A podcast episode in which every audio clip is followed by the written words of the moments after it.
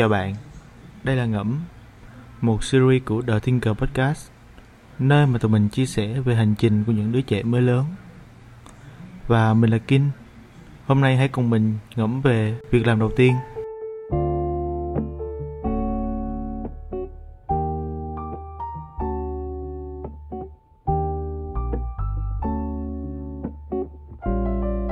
Cái tuổi 18 á, nó giống như là một cột mốc thay đổi đi cuộc sống của tụi mình.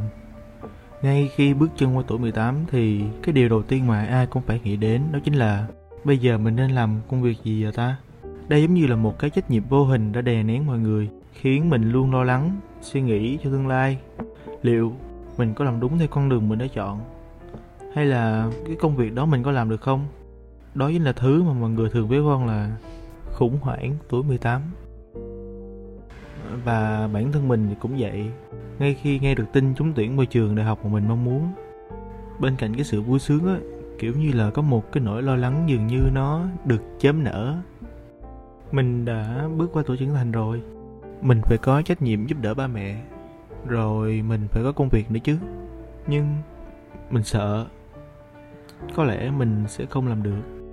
Cái nỗi lo đó nó thúc mình phải đi kiếm một công việc ngay lập tức luôn. Công việc nào cũng được, miễn có tiền, để xua tan đi cái cảm giác thiếu trách nhiệm của bản thân. Thì ngay lúc đó mình liên tục kiếm trên các trang tuyển dụng nè, gọi từng con số điện thoại luôn. Và rồi mình khởi đầu công việc đầu tiên, đó chính là phục vụ ở cà phê Acoustic.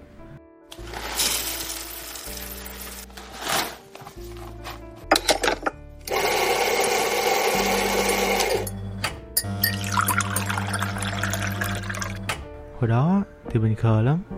Mình đâu có biết là cái CV á, là sẽ nộp, một là sẽ nộp online, hai là sẽ gửi chung với bộ hồ sơ xin việc. Lúc đó thì mình không có biết, cái mình đi photo màu xong mình nộp trực tiếp luôn. Cứ thế là mình tới xin việc thôi. Sau một hồi ngồi nói chuyện với chị quản lý á, thì mình cũng được nhận. Mức lương khởi đầu của mình là 18.000 trên một giờ. Một tuần mình làm tầm 5 buổi, một tháng thì có 1.200.000 à, cũng ít.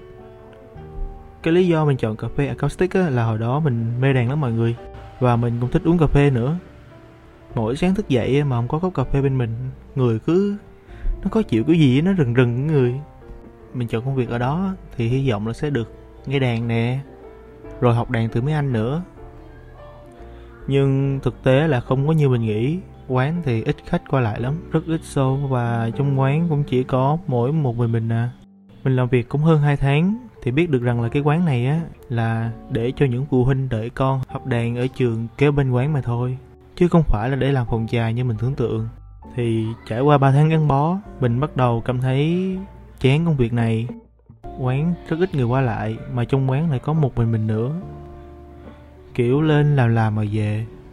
Đôi lúc á, trong ca mình không có một bóng người luôn. Rảnh thì mình ngồi mà đọc sách, chứ không có dọn dẹp gì mấy. Không biết cái cảm giác mà nghĩ công việc đầu tiên của các bạn sao, chứ mình thấy cũng bình thường.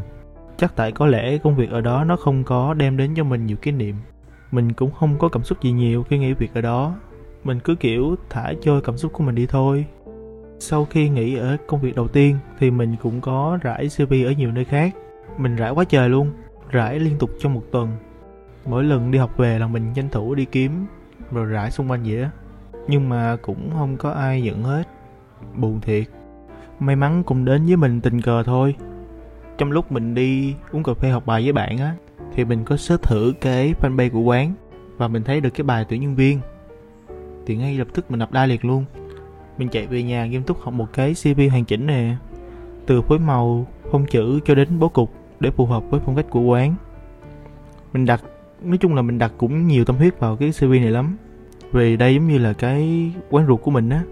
Mình thấy quán làm việc chuyên nghiệp lắm, kiểu từ thao tác pha cà phê nè cho đến cách nói chuyện với khách. À, nước trong quán cũng ngon nữa. Hy vọng học lỏm được công thức để về nhà tự pha mà uống. Thì cuối cùng sau nhiều nỗ lực tâm huyết thì mình cũng đậu, và bắt đầu mở ra một chương thử thách mới đối với mình. Ngày đầu đi làm của mọi người sao? Thường thì mọi người sẽ kiểu ăn mặc chỉnh chu nhất đúng không? Để tạo ấn tượng với anh quản lý nè, và đồng nghiệp xung quanh nữa. Mình thì đi ngược lại với số đông. Mình mang dép đi làm mọi người. trời ơi, nó quê gì đâu luôn. Xong kiểu mang dép đi tới nè, bị anh quản lý đuổi về, kêu về nhà mang giày rồi lên làm lại. Cái mình cũng kiểu ngại ngùng xong đi về. À, về anh quản lý á, thực sự thì nói quản lý vậy thôi chứ anh cũng là đồng nghiệp của mình, vừa là người training cho mình luôn. Thực sự thì mình rất biết ơn anh đó, kiểu anh là người dẫn dắt mình vào đời á mọi người.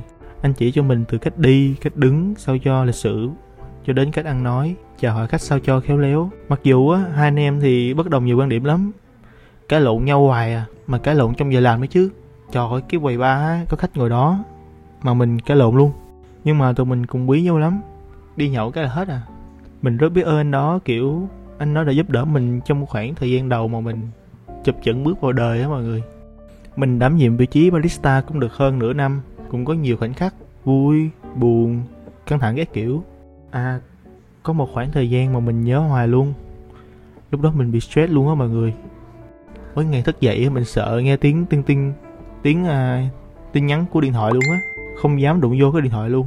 Lúc đó là mình phải vừa cân bằng với việc học nè, việc làm và các hoạt động của câu lạc bộ trên trường nữa.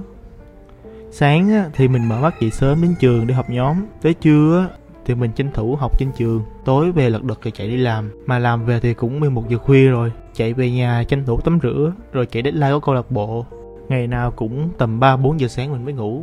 Khoảng thời gian đó thì mình không có cân bằng được, mọi thứ xung quanh nó đến với mình nó dồn dập quá. Thực sự thì mình vẫn còn ám ảnh cho đến tận bây giờ. Một tip nho nhỏ dành cho các bạn là khi làm việc nhóm á, có những thứ mà bạn không có kiến thức gì luôn, kiểu như là một tờ giấy trắng với cái công việc đó, thì bạn cũng không nên tranh cử làm đâu. Kiểu bạn không nên ôm hết mọi việc vào bản thân, lúc đó là toang luôn á. Ví dụ điển hình là mình nè, trong công việc nhóm, việc gì mình cũng tranh làm hết. Tại mình có cái quan điểm á là một khi đã làm rồi thì kiểu làm cho tới, chứ không có lơ ngơ được. Kiểu như mình đặt tâm huyết vào mọi việc mà mình làm á mọi người, cái rồi mình ôm nhiều công việc quá, mình không có handle được, và mọi thứ nó rối cả lên. Mình đã không cân bằng được mọi thứ.